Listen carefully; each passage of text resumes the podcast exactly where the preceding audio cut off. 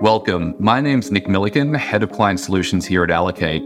Today, I'm thrilled to be joined by CEO and co founder of Allocate, Samir Kaji. Today, we're going to discuss the founding of Allocate itself and what co founders Samir and Hannah wanted to achieve when they broke away and started the firm. We're going to talk about the evolution of the venture capital industry and how to think about allocations through a framework based approach.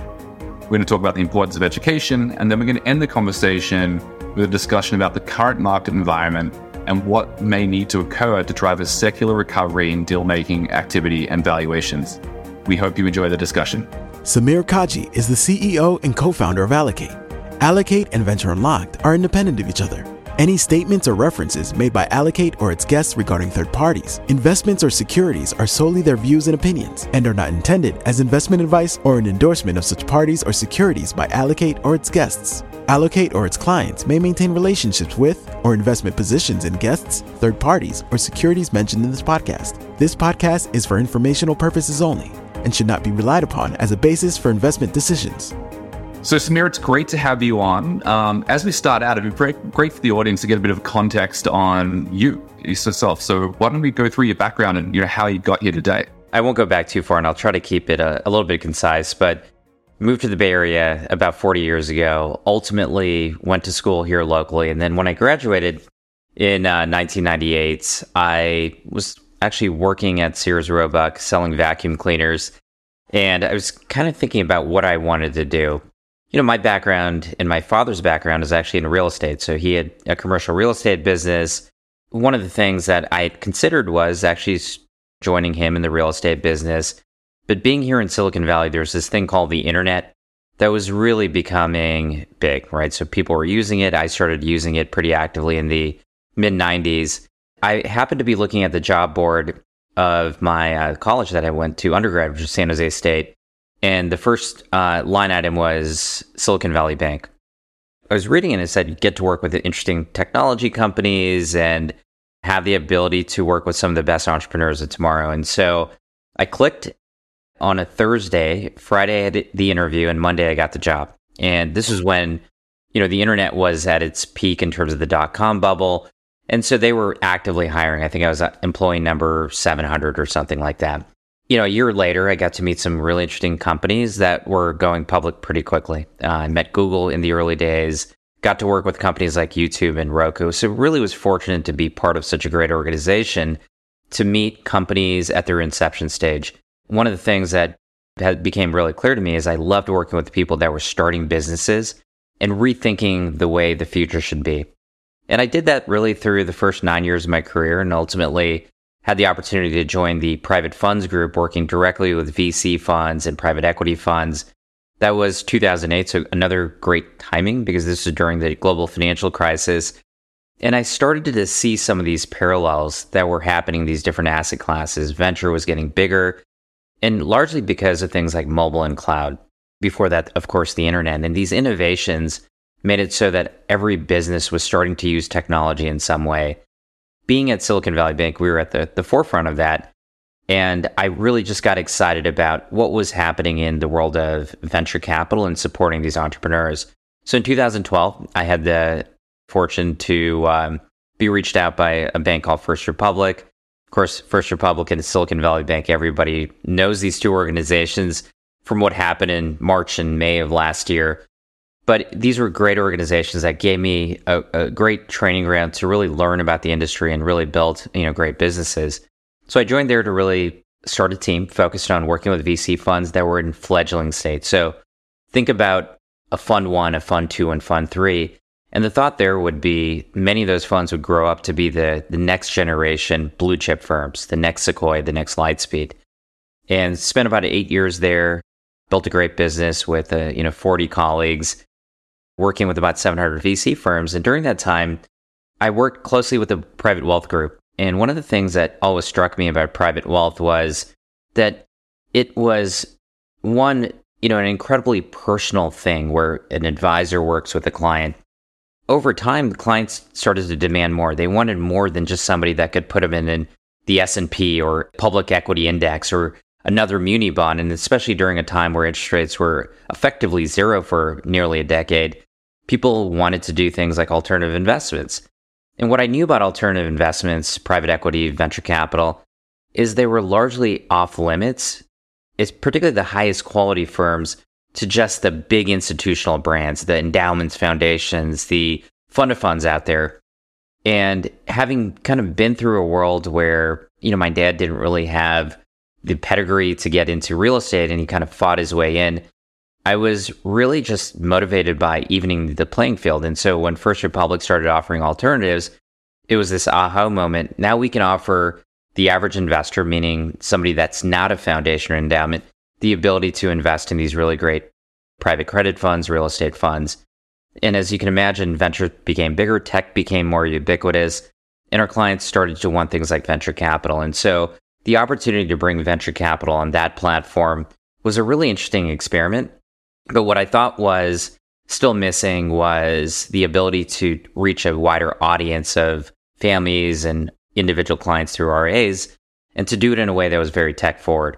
And that really birthed the idea of Allocate. How do we level the playing field of investing in uh, alternatives by making it more personalized, where things are curated to you, where diligence is done, where access is almost unfettered, and there's no barriers around things like your minimum check size and who you know, and the ability to spend time with these managers, and to do it in a way that also removed the frictional barriers of, as you know, Nic, signing up for subdocs and then logging into 10 portals to get your to get your financial reports and your K1s.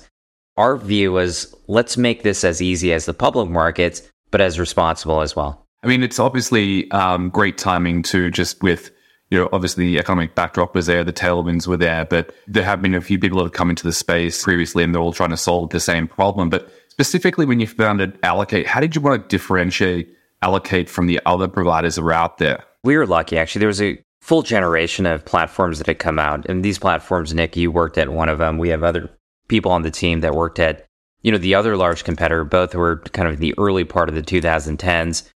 And there were two things that we wanted to focus on. Number one was bringing new asset categories to the world. So number one is looking at those old platforms. They did not include things like venture capital, particularly venture capital across the entire spectrum. We can talk about this a little bit later of how venture capital is matured and segmented, but offering, you know, things like VC in a way that would provide investors with the same ability to build portfolios like the Yales and the big sort of uh, successful foundations and endowments out there.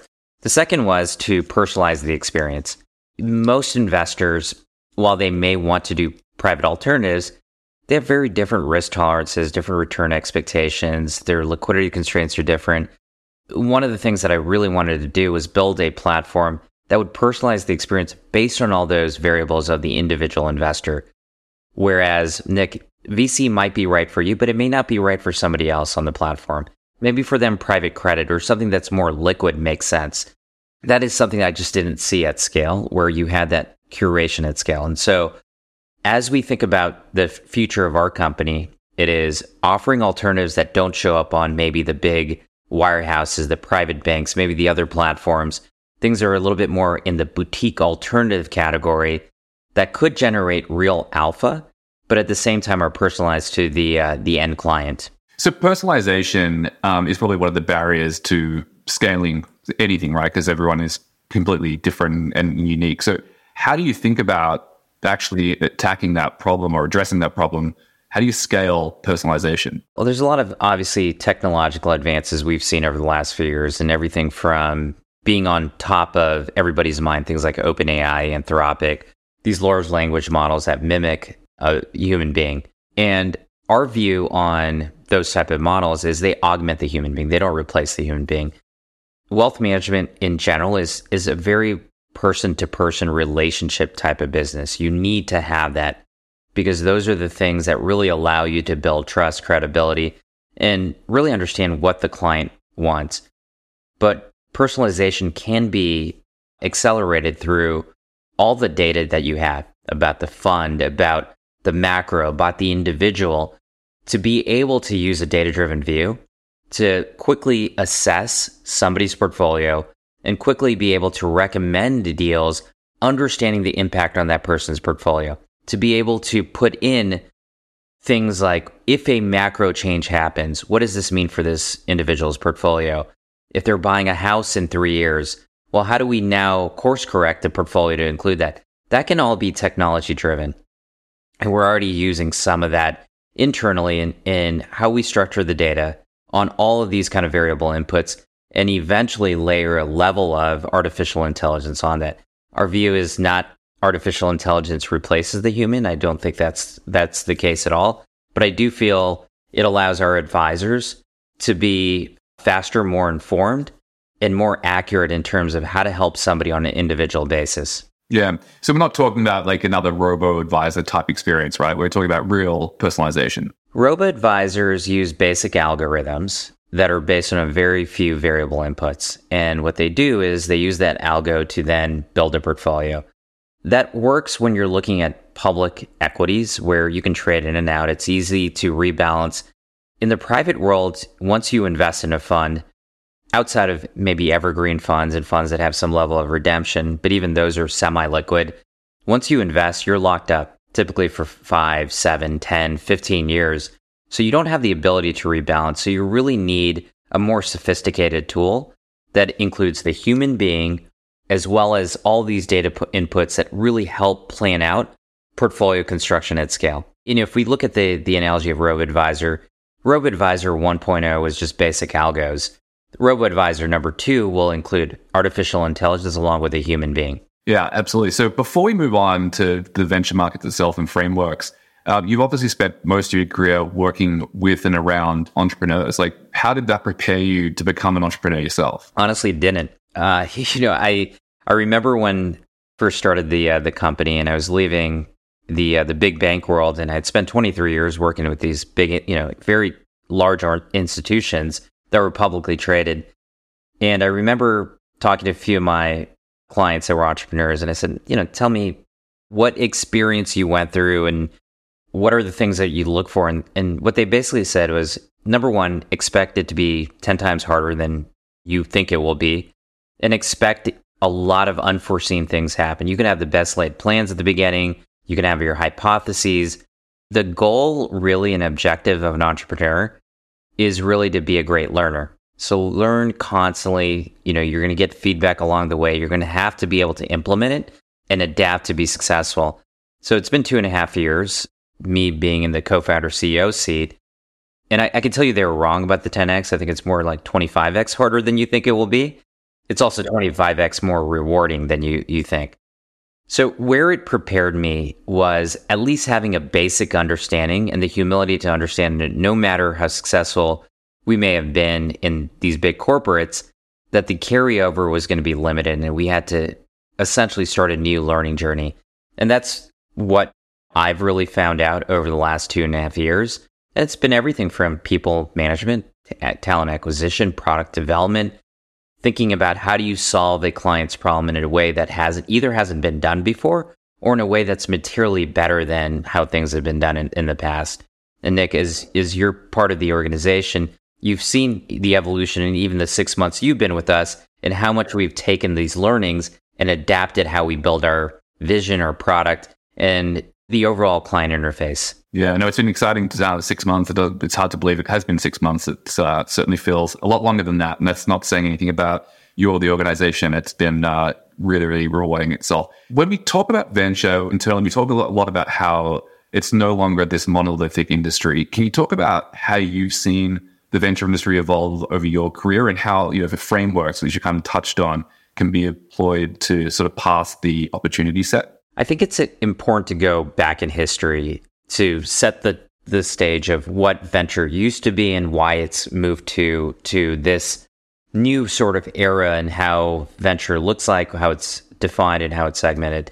The first venture fund was back in the 40s, ARDC. Venture didn't institutionalize, however, until the 70s, 80s, and early 90s. That's when you had firms like Kleiner Perkins and Sequoia and some of these brand name firms really emerge as really craftsmen investing in these early stage companies and providing them the capital to get off the ground. At that point, banks weren't going to do it. There wasn't a lot of private equity, wasn't really a business that was investing in inception stage companies.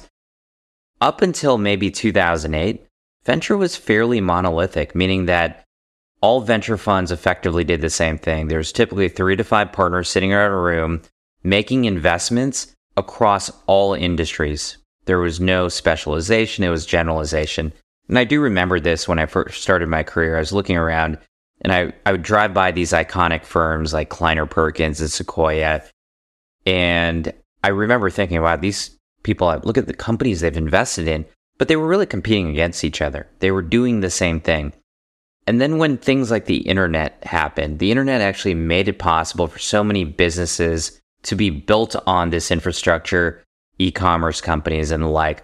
When cloud came, it reduced the cost of a company starting because companies no longer had to buy servers, so they could launch products very quickly and fairly inexpensively across different industries. So no longer was it one industry, but it was fintech and healthcare and general enterprise and consumer. And it didn't take $10 million to get a company's product to market. It would be a million dollars or less with a few talented engineers. Then mobile came, and mobile essentially made it so easy for people to distribute their technology to these supercomputers that were in everybody's pocket. And so what that that really kicked off was this Cambrian explosion, both of startups, but also this Cambrian explosion of venture funds. On the venture fund side, what we saw was the advent of what we used to call micro VC, but we call them seed stage or emerging managers. These are people that were raising these very small funds, typically specialized in nature. That created a new segment in the market. Today, the seed stage market and the number of funds that are active today is about 2,700 seed funds. Of those 2,700, I estimate 2,600 were founded after 2010. And if you look at the number of active VC funds in 2007 8, the total industry was only about eight or 900 that were actively writing checks. So almost three times that in seed managers have come. So that's one part of the, uh, the industry. The other part of the uh, industry, if you think about the analogy of a barbell, is you have the big, large brands that now are multi product, multi strategy. And a lot of people know these names, whether it's the Lightspeed, Sequoias, Andreessen Horowitz. These firms have grown to substantial size.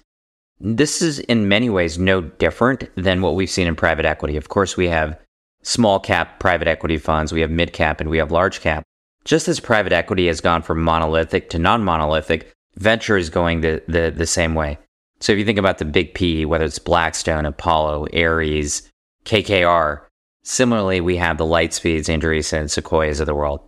And then you have kind of the mid cap funds, and the mid cap funds typically raise 250 to 750 million dollars.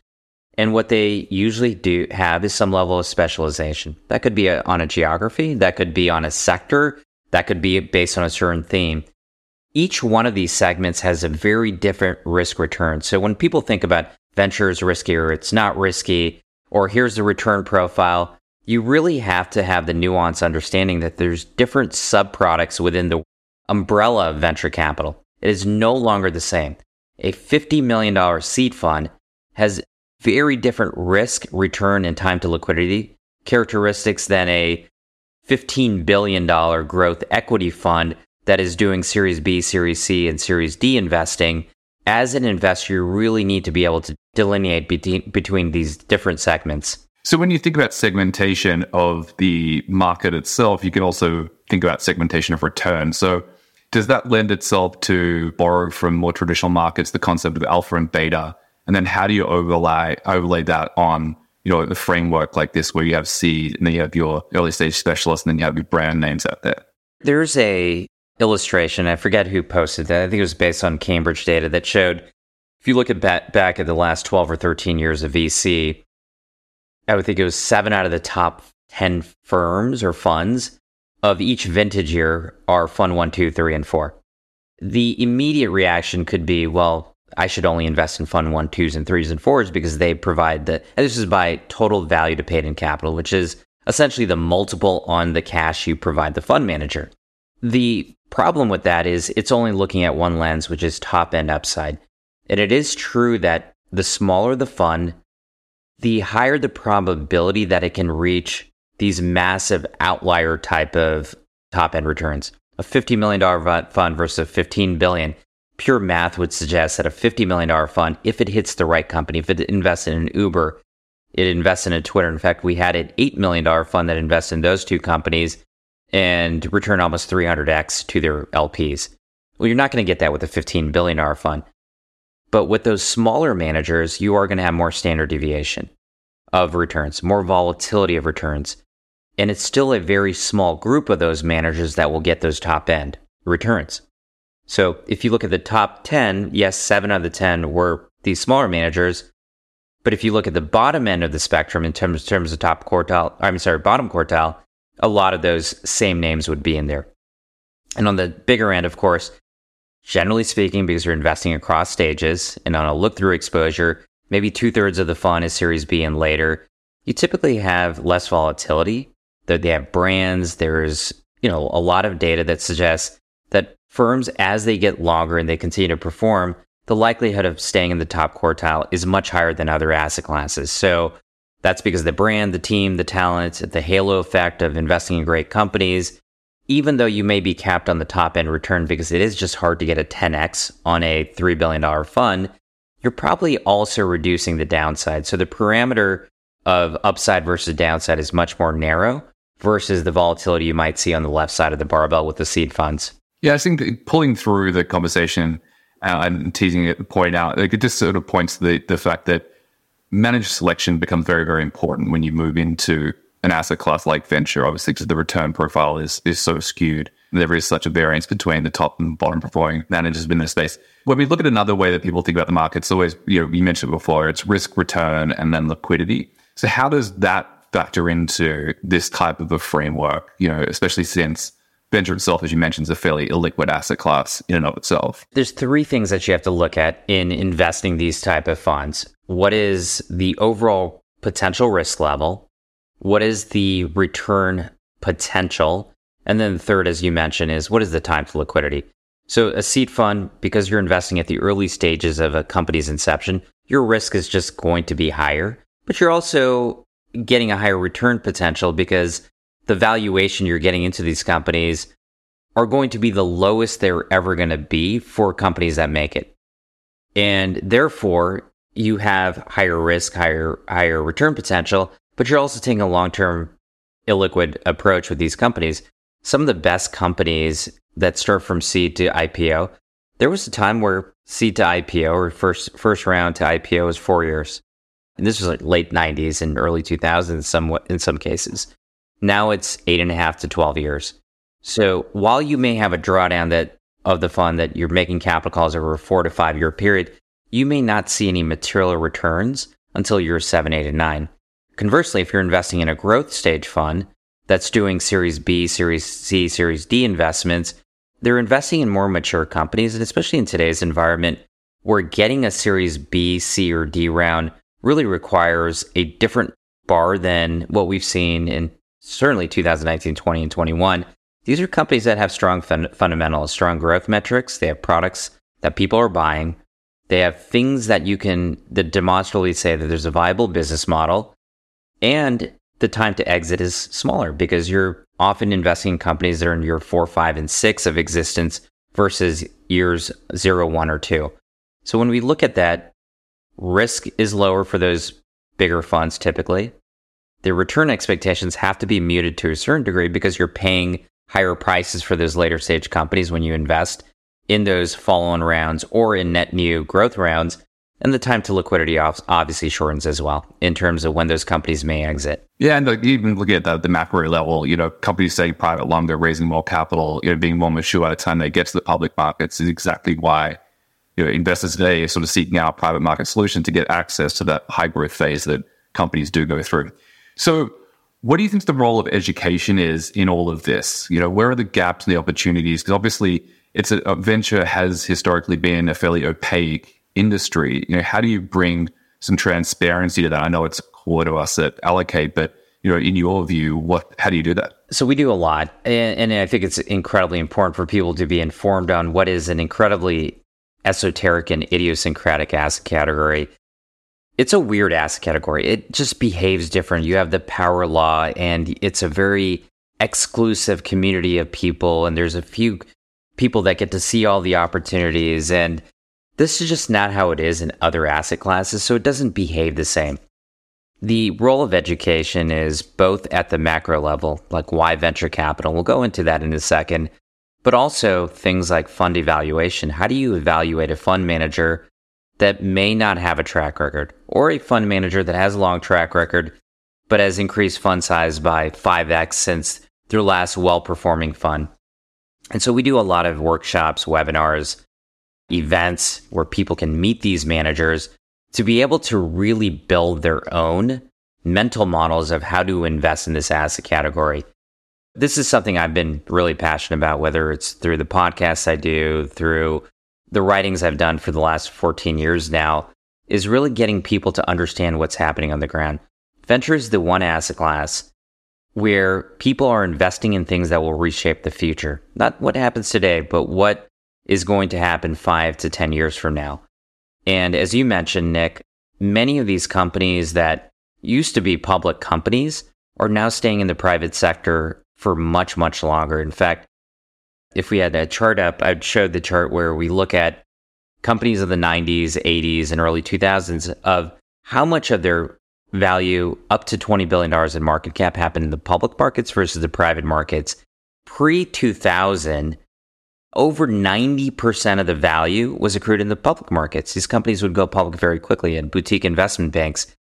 After that, after Sarbanes Oxley, after people realize that there's more private capital, almost every large company you see Facebook, OpenAI, SpaceX, Stripe, Databricks, all of these companies, the first 20 billion, all in the private markets.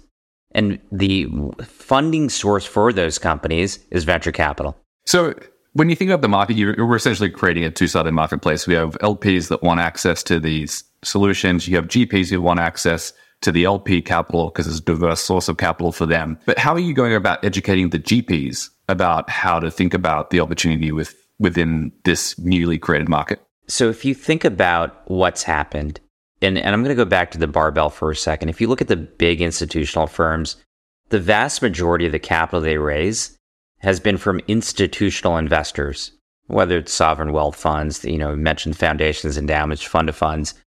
Even for those funds, as they've gotten bigger, as those firms have gotten bigger over time, a couple things have happened. One, there isn't a new foundation or endowment popping up every day.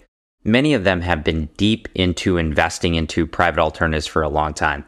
And so many of them are reaching their cap of what they can do in terms of adding new managers, doing re ups, the amount of their portfolio that's allocated to privates, in some cases is 50, 60%. Fundamentally, in order to grow, many of these firms have to tap into alternative sources of capital. The biggest source of capital right now that's largely under allocated to privates is the private wealth sector. And I think you've seen the numbers but the amount of capital managed in the private wealth sector is essentially equivalent to the amount of capital that's managed in the institutional sector. However, if you look at the allocation to alts, it's three or four X more in the institutional sector than the, than the private sector. So what we educate people on is why is it important to diversify your LP base? If you're a smaller manager, you probably have had to go after families and individuals but how do you do it in a more efficient way? So our our you know way of doing it is for managers that are fully diligent that we feel comfortable with in providing it to our clients. It's an easy way for the manager to be able to plug into this massive universe of non-institutional capital at scale without all the friction. And for the LPs, they get to see things that are fully diligent and curated. So you're right, it's a two-sided marketplace. And for the GPs, giving them an idea of how to do this without you know the normal frictional barriers of talking to 100 families 27 RIAs and trying to get you know some capital it does require either a platform like us or a lot of time on the GP's front and so a lot of GPs have actually decided not to do it because they can't do it themselves or they don't they don't have the time because they may have one IR person I forget I forget the number but Blackstone and some of these big firms have huge groups dedicated just to private wealth channel. But some of the biggest VC firms in the world may have less than 10 IR people, and in many cases have less than three. Well, it's, I mean, it's been an incredibly um, successful business model when it comes to Uber and Airbnb. So maybe allocates the next Uber Airbnb. Let's hope so. So if we shift our focus to the markets themselves, obviously we've had more than a decade of very accommodative monetary policy, which fueled the bull market in all risk assets. And that was before the government's response, fiscal response to the COVID pandemic, which really added fuel to that fire. Obviously, that created the conditions that we saw in 2021, where we had record highs in deals and valuations within the venture market, which was followed spectacularly with the comeback to earth there. And we've talked about this before about that 2021 or 2018 19 being a two standard deviation event relative to the rest of ventures history in terms of deal sizes and valuations. And then the come down being exactly the reverse of that. So we're obviously entering some sort of mean reversion when it comes to those those things. But where are we today in terms of the venture cycle itself? And what do you see as the greatest impetus to the next move higher or the next super cycle for the industry? Let's talk about a little bit about what happened in venture. You're right; all asset categories were were lifted, and it was a function of low interest rate environment, and then amplified by what happened in 2020 and 21 with fiscal and monetary policy pumping even more capital into the market. And the longer that goes on, the more people become risk on. They're willing to take more risk, and the risks usually pay off because there's usually a willing buyer willing to pay a higher price. This happened in the public market, certainly happened in the private markets. What the private markets did, particularly venture capital, is they were taking a cue from the public markets. So if you think about the public markets in 2021, enterprise software as a service companies, the next 12 month uh, multiple for a lot of these companies was 25 to 50x, meaning that the public markets were willing to pay huge multiples well above historic norms. Historic norms about 6.2x. If you look at the last 10 years, about 9.6x or the normal multiples. And so what you saw also during the time is former investors that were just public market investors realizing that if the public market's paying 25 to 50x, which is pretty expensive, they can dip into the private markets. And we we know some of these crossover funds that raise large amounts of capital to put in late stage private companies. And they were willing to pay 50 to 75x because the thought would be there would be a willing buyer two to three years later. Those companies would not only grow into those valuations they paid, but would exceed them. When that turned around, the market shifted. And as we look at where we are right now, this all happened when rates went up. Of course, inflation was not transitory, and we saw the rates rocket up in the first half of 2022. That brought down multiples in the public markets. That always happens. If you think about the reverse effect, the late stage market got affected first, meaning those crossover funds no longer had this arbitrage opportunity and simply could not pay those type of multiples and the public market became a better place to invest because there was much more sobriety. And as we've seen the last two years, now it's working from late stage to mid stage to early stage. Ultimately, what happened in 2022 and 23, people put their pencils down. You know, we were all trying to figure out how do we value companies? What are the public multiples, multiples going to be? And then what do companies need to achieve from a fundamental basis to be able to attract either follow-on capital or an exit? And it wasn't just growth at all costs and top line revenues without any thought of unit economics. We always go back to fundamentals. Is what is your timeline to profitability? What are your unit economics? What's your user churn? And then ultimately, capital efficiency people care about again. So we've seen this massive, like, it's almost like we went a thousand miles per hour in 2020 and 21 after going maybe 600 miles per hour in 2017, 18, 19. And then it's almost like we hit a brick wall. In the private markets, just to kind of throw out one stat, there's this term unicorn in the private venture market. And that refers to a, a company that within 10 years reaches a billion dollar va- valuation. So in 2021, 732 new unicorns were minted. There's only 1,200 total. And in 2013, I think it was like five. There's only five. And guess what? Of those 732, 60% of those rounds that turned those companies into unicorns were, were led by four firms. I'll name two of. SoftBank and Tiger are two of them.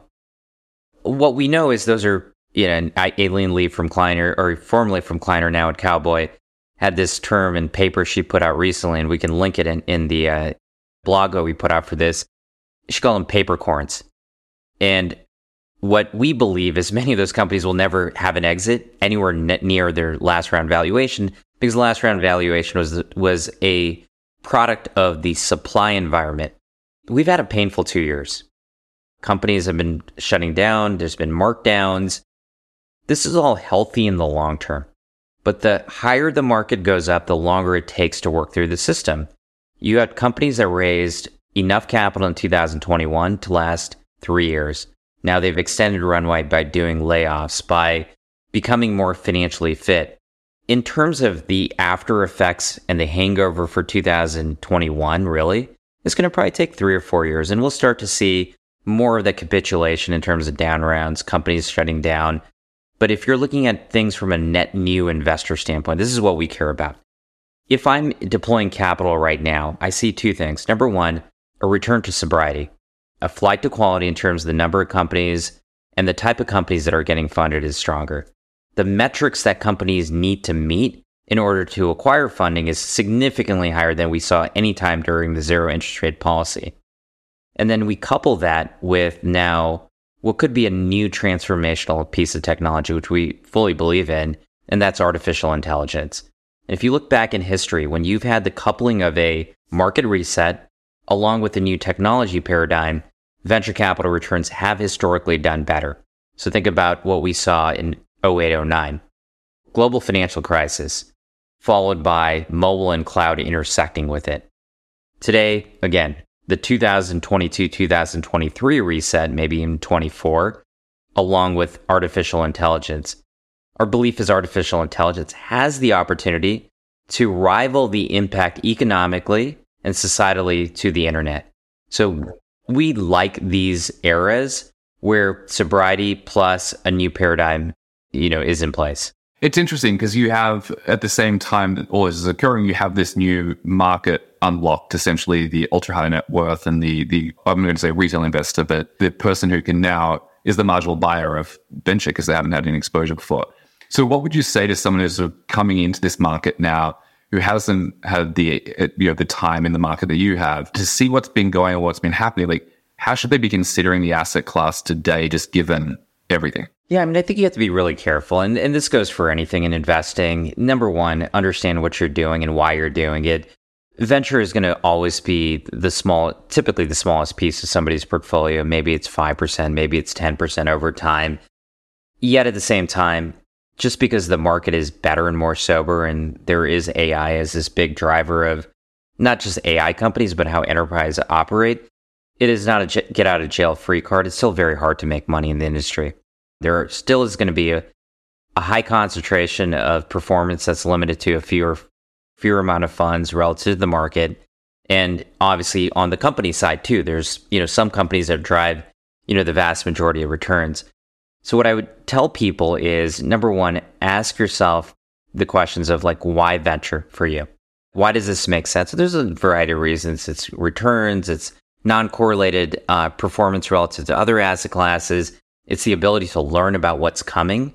And all of these are valid reasons. Second, understand do you have the opportunity to avoid what typically is pretty rampant in venture capital, which is adverse selection? You know, are you going to consistently see the very best opportunities that allow you to really generate the type of returns that make sense? If you think about venture historically, the top decile we looked at, you know, these are the PitchBook numbers for a 25 year period. I think it was 96 to 2021. Top quartile venture was near 30% net to uh, to limited partners with a 3.06. Well, that's kind of what you need to get to be able to justify it over other asset classes, especially in a in a different interest rate environment. Private credit is interesting. Buyout historically, if you get into the top funds, you know, 1.8 to 2.2x is very possible. And the three month treasury is yielding north of 5%. When I talk about these things, you know, it's not that everybody should do venture. I actually don't think everybody should do venture. But if you do have venture as part of your plans and you can validate why it makes sense for you, having the information, the access, the network to be able to be successful is key. public listings and IPOs peaked in 2021 at almost $700 billion. So since then, the IPO window has been essentially closed. We've seen a couple of mediocre um, IPOs in terms of performance come out since then. We're great companies, but obviously not the support in public markets that you would expect. What has to happen for the IPO window to essentially reopen? The exit environment is actually really challenged right now. You mentioned 800 billion in 2021. I think 2023 in terms of even, you know, total exit volume was like 60 60 billion dollars, right? So about 8% of what we saw in 2021. So a few things have to happen. Number 1, these companies have to reshape their overall financial efficiency to be able to be public companies like i.e. cash flow profitability or close to it, better margins, understanding that in order to go public as a technology company, you probably need 150 to 250 million dollars in revenues if you're a SaaS company, which you know historically wasn't the case. These companies are going to have to get further. There is a backlog of great companies though.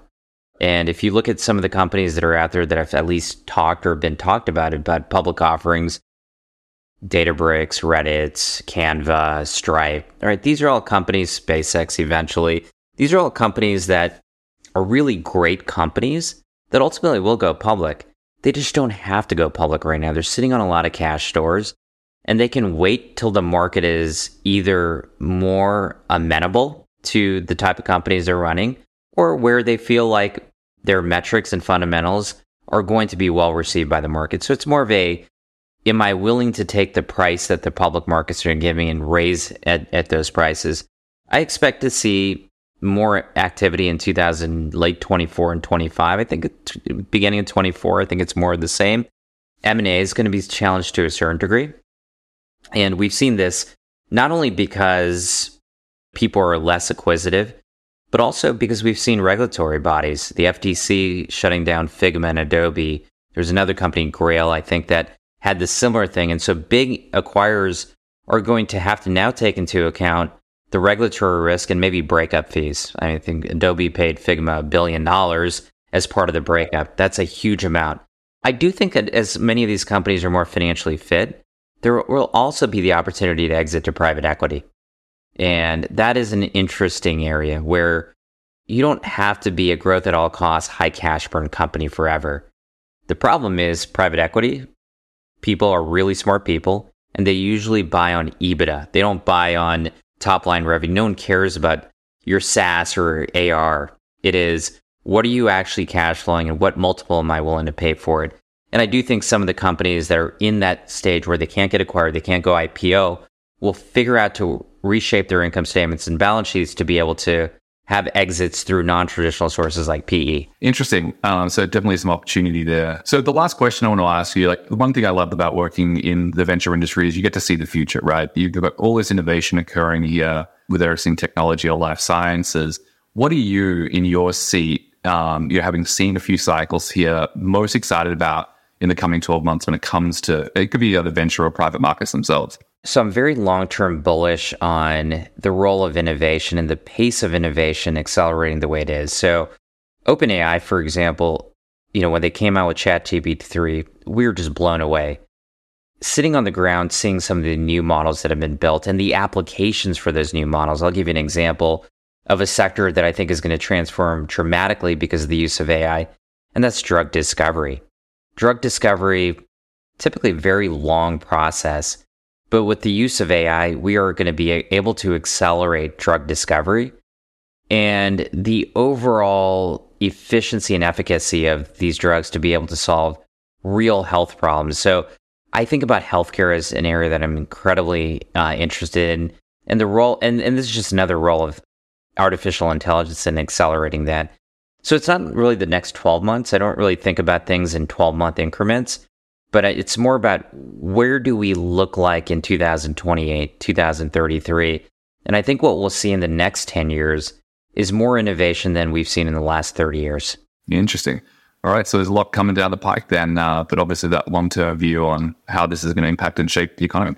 Well, thank you, Samir. It's been a great chat. Uh, I've learned a lot and I get to talk to you several times a day. So I appreciate you sharing some of your thoughts here. And uh, yeah. Thanks. It was fun doing this.